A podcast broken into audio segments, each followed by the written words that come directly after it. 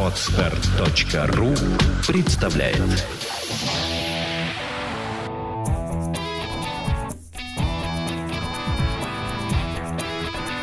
Александра и Андрей Капецки в лучшем психологическом подкасте «Психология, мифы и реальность».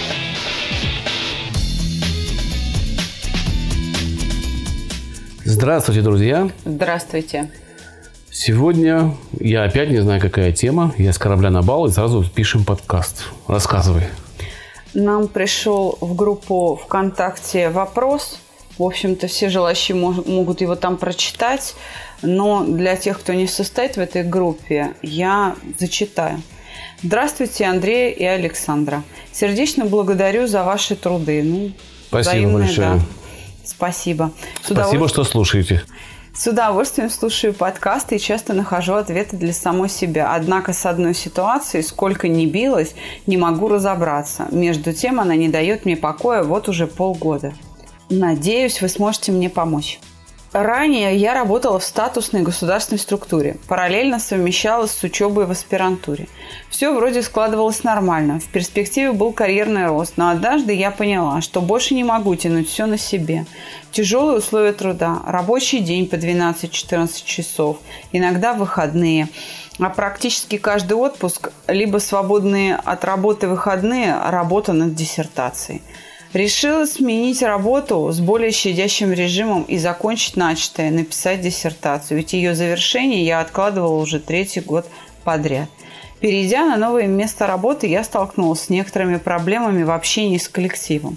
Приходила с работы и просто рыдала, кляла себя, какая я дура, что ушла с предыдущего места, где ко мне хорошо относилось начальство. Несмотря на то, что порой могло сильно задеть и обидеть, все-таки хвалила. Меня, а, то есть, еще раз, все-таки хвалило меня и было удовлетворено мной.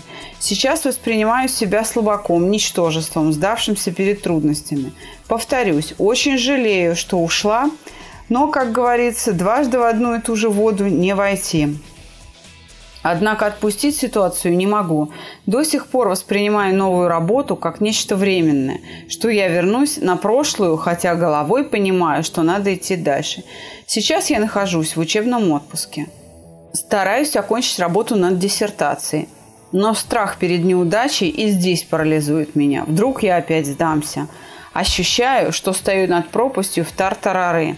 Я сама сотворила себе проблемы и раскаиваюсь, но сделать ничего не могу. Скоро мне надо возвращаться на работу, а я не могу собрать силы в кулак и идти дальше. Понимаю, проблема не глобальна, но прошу вашей помощи. Мне приходит на ум очень такая народная пословица мудрая, ну или высказывание, чье я, правда, не знаю, что у русского есть такая черта создавать себе проблемы и с чувством собственного достоинства это преодолевать. Это, собственно говоря, похоже очень на такую ситуацию. Это когда человек считает, что он создал себе проблему. Может быть, разобраться тогда, от какой проблемы он убежал к этой проблеме. Девушка ушла с работы от переутомления. И решение было правильным. Из того, что я прочла, я не вижу никаких признаков создания проблем. Она не сама себе создала проблему. Когда ты переходишь на новое место работы, и в одном из недавних подкастов э, с рекрутерами, с конкретно Ваганом Дарбиняном, мы это обсуждали. Ты можешь попасть э, на хорошую работу в плохой коллектив. То есть э, в коллективе, в рабочем, не рабочая атмосфера. И создает ее не человек, который пришел, а именно тот коллектив, который человек, в который человек Совершенно попал. верно. Не девушка создала проблемы. Она пришла в среду, к которой она не может адаптироваться, да может быть и не надо к такой среде адаптироваться. То есть, я так понимаю, наш выпуск посвящен, как выжить в офисе, когда коллектив плохой. А, Я бы не стала оценивать, плохой коллектив или неплохой. Но вот она конкретно столкнулась э, с таким коллективом, с которым она общаться не умеет. У нее нет навыков общения. Допустим, очень жесткая э, система управления, люди неискренны друг с другом. а, ну, то есть- Наушничают. может быть, и наушничают, мы не знаем, в чем там дело, да. Может быть, капризничают, что там происходит, да. А, ну, то есть, э, ну, неважно. Может быть, для тех, кто там работает, это нормально. Но это ненормально конкретно для героини нашего вопроса. И хотя не исключено, что и в общечеловеческом смысле атмосфера на новой работе не тоже ненормальная. М, Может я- быть и так, да, мы же не знаем, что происходит.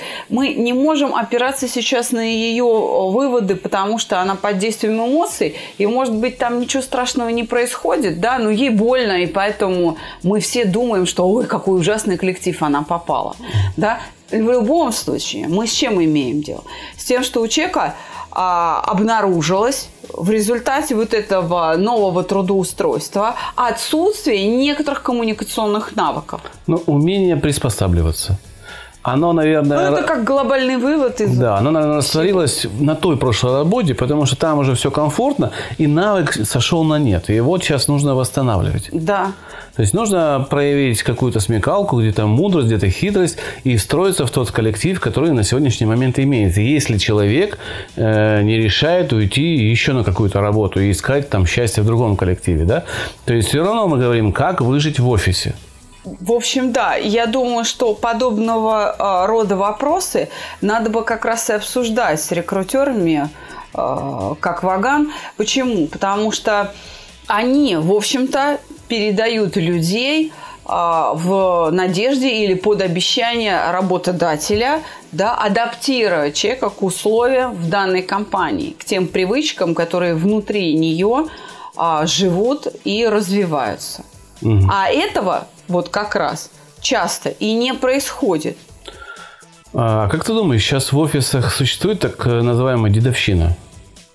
Я думаю, что в отдельных компаниях еще как существует. То есть, возможно, человек попал вот в такую в такой коллектив, где существуют там старички, молодые, пой- пойти испытания, нужно сделать это, принести в ведре пару с котельной, там, знаешь, такие издевательства раньше были в армии над новичками. Возможно, что-то такое происходит. То есть, почему человеку плохо? Либо с ним никто не разговаривает и не общается, значит, здесь нужно смотреть на какие-то личностные качества а, тех людей, с кем не общаемся, и самого человека, что мешает общаться. Если в том коллективе все было хорошо, а здесь все плохо, ну, возможно, есть восприятие такое новое место работы, что оно не такое хорошее, не такое красивое, не такое доступное, может быть, в неудобном месте, что-то вызывает раздражение. И человек, не задумываясь о том, а, что происходит, вы- выдает это раздражение на коллектив. А коллектив отвечает молчанием. Я оцениваю письмо Так. э, девушки как э, то, что она адекватно оценивает ситуацию, что все-таки проблема именно с коллективом. С коллективом. Да, все-таки именно с коллективом. И э, вот, допустим, представь себе, ты работал в коллективе, да, вот как она говорит, какая-то довольно статусная государственная структура, да, где, к примеру, э, начальнику 55-60 лет. Он уже успокоился, ему уже ничего не надо. Он уже выдержанный, лояльный руководитель, который все прекрасно понимает, там у него предпенсионный возраст, у него свои дети, которые также где-то работают примерно такого же возраста, как эта девушка. Он прекрасно все оценивает, и он совершенно, он много лет на этой руководящей должности, тем более государственная структура, да, то есть есть определенный регламент взаимоотношений, все устаканилось, и они работают и работают, работают и работают, делает человек ошибки, его направляют, они взыскивают с него, к примеру. Допустим, тут она попадает в другую структуру. К примеру, это частная компания, а может быть и государственная, где руководитель э, помоложе или э, в буквальном смысле человек больной. То есть, допустим, он там гипертоник или язвенник. Он все время в неврозе. У него вот в буквальном смысле то пузо болит, то там голова болит, то сердце стучит, то еще что. Человек все время, он себя просто плохо чувствует. И, а с него же требуют, да? И вот этот вот пар спускается вниз на подчиненных. Все, кто с ним работают, там 5-10 лет, они уже привыкли, что они козлы отпущения. А для девушки это, ну, ужас вообще гром среди ясного неба. То есть, да, она в такой системе координат никогда не бывала и даже не предполагала, что такое может быть. Ну, мы, вот смотри, две поправочки у меня есть. Первое, ты, сказала, наверное, о том, что в первой компании человеку уже ломать людей не нужно, потому что он достиг чего-то, да? А во, а во втором случае там кто-то, может быть, ломает людей под себя, достигает какую-то цель. Не хочешь вот быть вот в том а, в тех рамках правил, которые я здесь определяю, то все, до свидания, мы тебе устроим жизнь, после которой ты уволишься. Но вот второе, то, что ты сказала, что а, начальник влияет на нее а, немножко не так. Насколько я понимаю, здесь проблема с коллективом, а не с начальником. Вот я как раз об этом и хотел сказать. Я просто перебираю варианты, угу. что, э, как пример, ты работаешь в лояльных условиях и попадаешь в нелояльные. И никак не можешь адаптироваться, для тебя это стресс. Навык постоянной переработки обиды, которые тебе все время стимулируют окружающие, отсутствует. Ты им не пользовалась давно. А может быть, это связано непосредственно с коллективом. Начальник-то, может быть, тебя ценит, и он искал такого сотрудника, и, наконец, нашел, и, наконец, тебя взяли, а вот сам трудовой коллектив как бы с гнильцой. Может и такое быть, потому что там привыкли так работать. Вот склочницы или сплетницы или сплетники вокруг. А мы же не знаем, сколько человек работает. Может, Конечно. коллектив присматривается. Может быть. Это же тоже как вариант может быть. Я просто сейчас вот понимаю, что вопрос настолько для нас закрытый. Мы обсуждаем э, по большей мере переживание, что ее не приняли в коллективе. Такое очень короткое. Совершенно верно. Так вот я весь предыдущий разговор хотела подвести к тому, что а, когда получаем мы подобного рода письма, мы бы и очень хотели вам помочь, дорогие слушатели, но мы вынуждены гадать на кофейной гуще, потому что мы не являемся участниками ситуации. У меня даже периодически возникает мысль сделать подборку тех откликов, которые прислали авторы вопросов, по которым мы целый год работаем. Вот отклики от этих людей приходят практически от каждого – единицы, кто не написал в ответ. И мне иногда хочется их все собрать или зачитать, или как-то скриншоты, удаляя фамилии просто, да, замазывая фамилии, опубликовать. Понимаете, а, часто нам пишут, что ну вы все-таки вот не попали в ситуацию, а мы и не можем в нее попасть. Мы и не можем стопроцентно достоверно оценить. Мы лишь показываем, как мы мыслим – и как стоит мыслить вам, чтобы найти ответ на свой вопрос. Угол зрения мы задаем. Мы не можем быть экспертами частного случая, потому что мы не являемся участниками ситуации. И мы неизбежно ошибались, ошибаемся и будем ошибаться. И погрешность будет довольно большой. Но я хочу сказать, что все, кто нам написал, прослушав подкаст по своему письму, давая нам отклик, все говорили, что да, ваш подкаст, ваш выпуск направил меня куда-то, где я сам нашел, как правильно оценить. И оценка оказалась вот такой, и она сильно отличается от вашей. Но в этом-то и прелесть. И в этом и задача наша с тобой, Андрей, чтобы просто человеку вот открыть как бы ворота.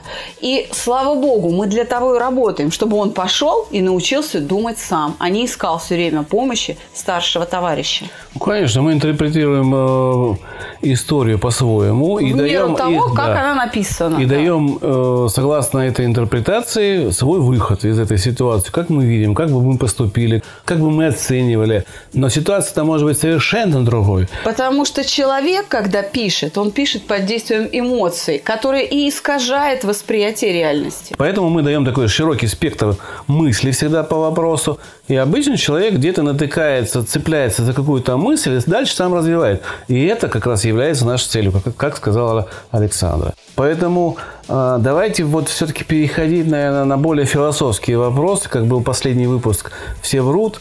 Э, мы смотрим по, по прослушиваниям, он держится уже э, э, там более 7 тысяч в, в день у нас слушается, да, поэтому Видимо, он зацепил кого-то. Мы бы хотели обсудить. У нас на очереди будет ближайший подкаст тема о старости, отношения стар, стариков и детей. У нас пришел вопрос – там просят нас прокомментировать автора книги э, и его высказывания по ну, этому да, вопросу. Мама не, горюй, да. Мама не горюй. Но мы еще не изучали, честно говоря, этого автора. Но мы обязательно к подкасту подготовимся и свои мысли скажем. Но у нас есть своя позиция. Помимо авторской, у нас есть своя позиция по поводу старости и отношения вот молодых и старых. Поэтому просим вас э, присылать нам более такие философские вопросы. А как выжить в офисе, мы, наверное, подготовим такой тоже философский выпуск. Вы слушаете подкаст «Психология. Мифы и реальность». В офисе на сегодняшний день выживать очень трудно людям слабохарактерным. Это практически невыносимо для тех, кто не держит удар в виде обиды, чувства вины, когда манипулируют, когда страхи ими управляют. Когда стыдят бесконечно. Вот эти все эмоции, они мешают вам выжить в офисе. И именно это является насмешкой ваших коллег, сотрудников, которые с вами работают. И именно невозможность адекватного ответа на эти все выпады приводит к тому, что люди начинают пить, уходят там а, в загулы. Э, Болезни, да. Хотя безделие. профессионалы, в общем-то, высокого класса. И они к нам попадают вот в очень неврозном таком а, состоянии. И потом, пройдя курс, в общем-то, возвращается и умеет уже отвечать. Поэтому мы подготовим обязательно такой выпуск. А, я очень рада на самом деле и этому обращению, потому что это довольно редкий случай, который затрагивает на самом деле огромную массу ситуаций и несколько там сотен тысяч людей, которые вот в подобных ситуациях частенько попадали в своей жизни, а кто-то и сейчас в такой ситуации живет. И я очень благодарна девушке, что она вот обратилась к нам, и мы можем это обсуждать. Вопрос ведь в чем? Конечно, мы все, все хотим работать, ну, как бы в идеальных эмоциональных условиях. И, откровенно говоря, это не всегда несет пользу. Мы теряем свои приспособленческие навыки. То есть некий раздражающий фактор должен присутствовать. Да. Вот мышцы человеку для чего даны? Для того, чтобы они сокращались, расслаблялись, сокращались. Вот эту насосную функцию мышца должна выполнять. Когда говорят движение жизнь, говорят правду. Потому что все сосуды расположены внутри мышечного волокна. И поэтому, если у вас проблемы с сосудами, значит, у вас проблемы с мышечной атрофией. То есть вам нужно обязательно восстановить насосную, сократительную, то есть способность мышечной ткани. Что характерно, мышечная ткань, мы уже об этом говорили, восстанавливается в любом возрасте, из любого состояния. Я к чему подвожу? Еще раз мысль. Чтобы вы были здоровы, мышцами нужно пользоваться. А использование мышц предполагает нагрузку, включая мышечную боль мышечное утомление. И это нормально. Да, это стресс, такой биологический стресс для организма. Нагрузка, мышечная боль. Но это развитие а не деградация ваших приспособительных возможностей, конкретно вашей физической выносливости. Конкретно вы становитесь более работоспособны, более трудоспособны, более жизнеспособны, подвергая себя физическим нагрузкам. Но ровно то же самое справедливо и по отношению к эмоциональным нагрузкам. Конечно, нам всем бы хотелось с рождения до самой смерти беспробудно прожить в состоянии э, безудержного счастья. Но откуда мы будем знать, что мы счастливы, если мы никогда не были несчастны? Если мы не испытывали болезненных, неприятных переживаний. То есть это часть нашей жизни, которая не является плохой. Неприятные чувства – это неплохо. Это болезненно, но неплохо. Это отражает то, что вокруг вас происходит. Совершенно верно. Они подталкивают нас развивать нашу способность к коммуникации с внешним миром. Поэтому переживаете, слава богу. Если вы чувствуете, что вы не справляетесь, это не повод расстроиться, это повод улучшать себя всего-навсего. А, я еще раз говорю, не нужно стремиться к жизни в беспробудном состоянии счастья без какого-либо напряжения, будь то физического или эмоционального. Это утопия. Она вредна. Если вы а, родились в операционной и прожили в стерильных условиях какое-то время, то когда вы выйдете за пределы стерильной операционной, вы можете умереть просто от пыли. Просто от пыли. Таким образом, таким образом, стерильность хороша только для определенных целей. Вот я к чему хочу сказать. Ну, когда Какие... инфекция не должна попасть в рану. Совершенно верно. На какое-то определенное время. Но это не должно быть вашим константным состоянием. То же самое ощущение комфорта на работе или в семейной жизни, или там с самим собой. Это да, должно быть базовое состояние, но не значит, что оно должно быть только таким. Сейчас ты ломаешь стереотипы всех психологов, потому что все же призывают жить счастливо и долго. В чем счастье? Не в отсутствии неприятных переживаний, ну, знаем, а в умении с ними Спра- расправляться. Конечно. К разводам приводит не несчастная жизнь, а неумение справиться с бытовыми неурядицами, переваливая ответственность на другого человека. Кстати говоря, развод бывает и благом. Когда Да. человек приходит в себя и понимает, боже мой, что же я делаю? И главное, зачем? И тогда развод происходит лично для такого человека безболезненно. Он понимает, что он делает. То есть не под действием эмоций, а потому что он наконец оценил ситуацию и приводит свою жизнь в порядок. Поэтому развод не, не всегда есть однозначное зло. Что нам посоветовать или какие дать рекомендации этой девушке? Я вот от себя могу сказать две рекомендации, а, которые, в общем-то, поскольку у меня опыт управления коллективами большими довольно солидный, и я видел, как люди справляются с такими э, сложностями, то э, наверняка в этом коллективе есть все-таки человек, который чуть-чуть общается с человеком. Ну, хоть чуть-чуть, да? Стоит выпить кофейку в нерабочее время и просто расспросить. Что, происходит? Потому что самый быстрый путь – это коммуникация разговорная. Не додумывать, не придумывать, что меня кто-то не любит, а узнать, почему у меня не принимает, что случилось, что мне нужно исправить, никого не обвиняя. Так можно выяснить причины возникшего а, вот этого неприятия. А дальнейшее нужно просто собрать факты, успокоиться и наметить пути решения. Один из них – это увольнение. Второй, Один из них, да, да. второй, третий, четвертый, коммуникация с одним, вторым, третьим. Кому-то помочь безвозмездно, с кем-то попытаться в проект войти. А И кому-то дать сдачи публично. помочь. Кому-то уважали да, окружающих. Да, конечно. Нужно понять, как действовать. Ставить план действия. И паника здесь, ну, совершенно не помощник. Но у нее конкретно проблема в том, что она не может начать никакое действие. Ее сковывает страх. В этом смысле я хочу сказать, что а, как тогда будет приниматься решение об увольнении? Если ситуация противоречит вашим моральным ценностям, однозначно увольняйтесь. Вы не сможете себя замучить настолько, чтобы заставить там работать. Вы не сможете.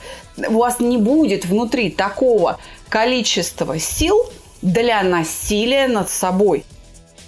Конце концов, энергия, э, требуемая для принуждения себя выйти на эту работу, закончится. Она не бесконечная. Вы не сможете все время сами себя в буквальном смысле пытать. Если вы так воспринимаете, потому что ситуации, еще раз, аморальны для вас. Это первый момент. Второй момент. С чем вы столкнулись? В чем проблема?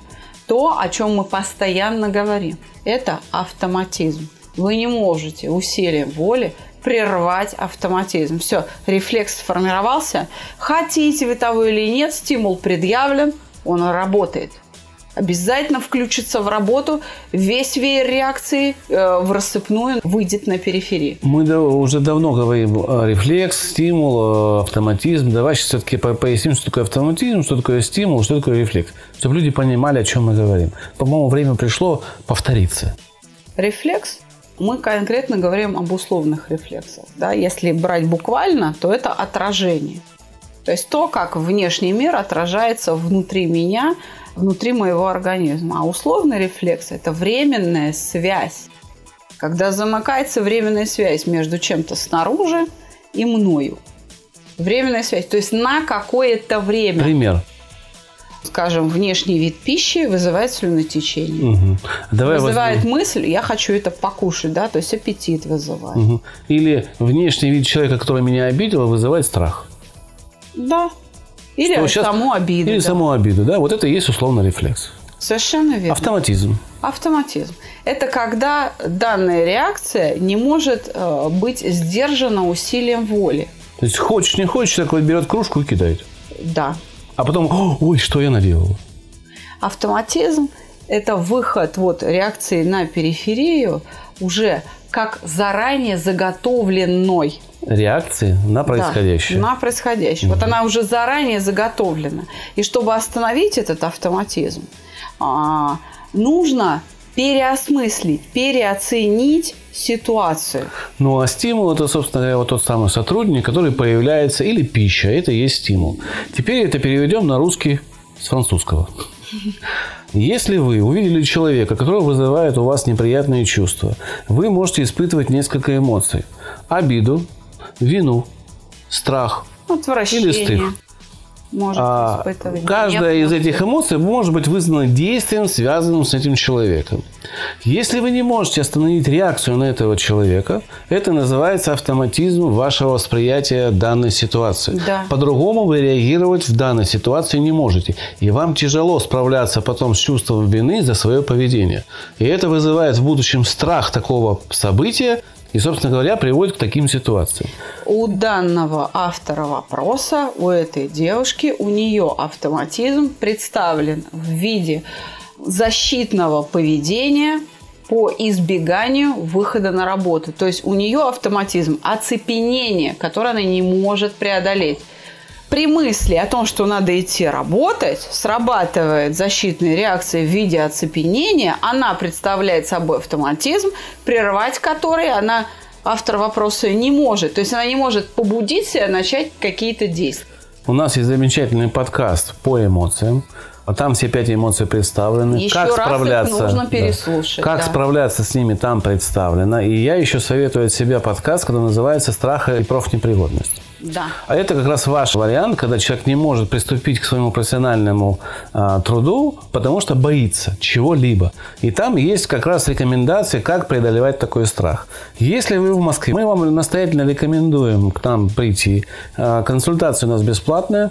И, собственно говоря, справиться с этой проблемой легко а, и быстро. И у вас вообще никогда в жизни этой проблемы не будет. Если вы из другого собственно, региона или города. У нас есть представители в Санкт-Петербурге, в Киеве, в Краснодаре, в Алматы. Кстати, выбирайте ближайший. Да, выбирайте ближайший, обращайтесь сюда. Если и это вам недоступно, тогда пользуйтесь рекомендациями, которые мы сказали чуть раньше. 30 июля в городе Буча, э, под городом Киев, в нашем представительстве у э, хороших специалистов, замечательного специалиста нашего проекта Игоря Николаевича Донца стартует группа. Это суббота. Время нужно уточнять э, либо у него, его можно найти в Фейсбуке через поиск. Потому что есть официальная страница «Чувство покоя Украины». Да, так и на набирайте. На нашем официальном сайте «Чувство покоя» тоже есть переход на сайт чувствопокоя.укр. Да, есть его телефон. Там есть его телефонные и имейлы для связи. Либо можно прислать нам на почту инфо да, мы переправим вашу заявку. Пожалуйста, указывайте ваш email и телефон, ваше имя, и мы дадим вам возможность связаться. Так же, как э, и для желающих попасть на курс в Санкт-Петербурге в конце августа, 24 числа, будет э, работать группа в режиме понедельник, среда, пятница. Закончите вы 7 сентября – это вечерние занятия с 7 до 10. Такой, да? Да, угу. с 7 до 10. Так что, питерцы, записывайтесь, у вас есть хорошая возможность решить свои проблемы. Да, на основной сайт, на основной email info собачка psi21v.ru присылайте заявки, мы переправим вас к координатору у Игоря, кстати, У Игоря, кстати, сайт называется по-русски, русскими буквами кириллицы чувство покоя .укр. Да, прям как слышите, так русскими буквами Если у нас чувство покоя .рф, у него чувство покоя .укр. Совершенно верно. Наши логотипчики на законном основании используются нашим представителям. А, рекомендуем. Очень хорошо он ведет группы. Вот отзывы последних людей э, с групп, которые он выпустил, просто изумительные. Люди так довольны.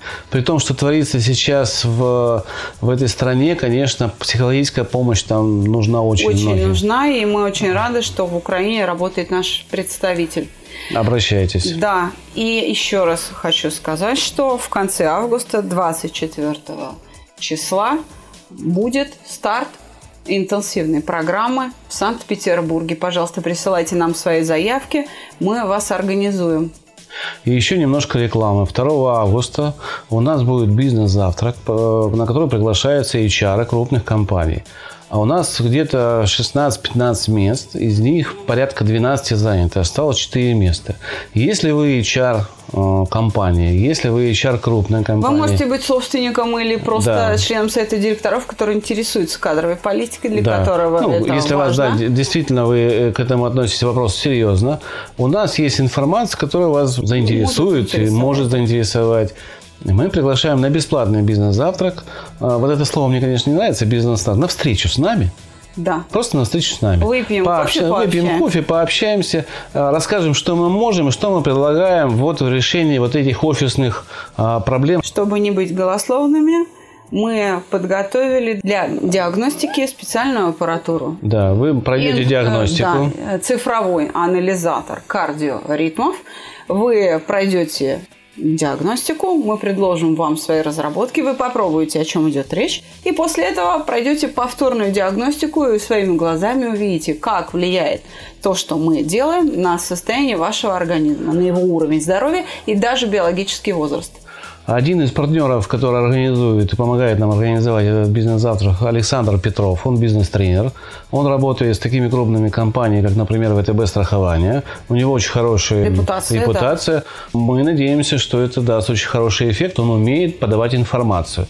А мы, собственно говоря, только занимаемся научным методом, а он уже это все да. систематизирует. Нам помогает очень сильно систематизировать эти знания. Поэтому приходите, вам будет интересно, вы не пожалеете. Мы познакомим вас с Александром Петровым. Ну и плюс вы можете познакомиться между собой. Это тоже очень хороший да, стимул. наши встречи все очень любят, потому что, как говорят, это очень хороший нетворкинг на проекте «Чувство покоя». Я буду просто рада познакомиться еще раз с новыми людьми, быть полезной, что-то а, Что-то рассказать, подсказать, какие-то советы, может быть, дать рекомендации. Бесплатно. Все бесплатно. В этот день все бесплатно. Телефон проекта плюс 7 495 2013 511. Звоните. Консультации бесплатные. А для автора нашего вопроса еще раз напоминаю. Ваш автоматизм необходимо прервать, но усилием воли вы это не сделаете. Поэтому здесь нужно вот это насилие над собой прекратить. Если вы считаете ситуацию аморальной, не задумываясь, увольняйтесь все равно бессмысленно себя э, принуждать. Вот и все. Выйдя из ситуации, прекратив это насилие над собой, вы найдете силы для движения а, в следующую сторону. Если вы не можете решить проблему сейчас, решите ее чуть позже. А йоги говорили так: не можешь решить проблему, посмейся над ней, она уменьшится. А еще некоторые люди говорили: хочешь быть счастливым, будь им но не знали как. Теперь мы знаем как. Приходите и будьте счастливы. Всего доброго. До свидания.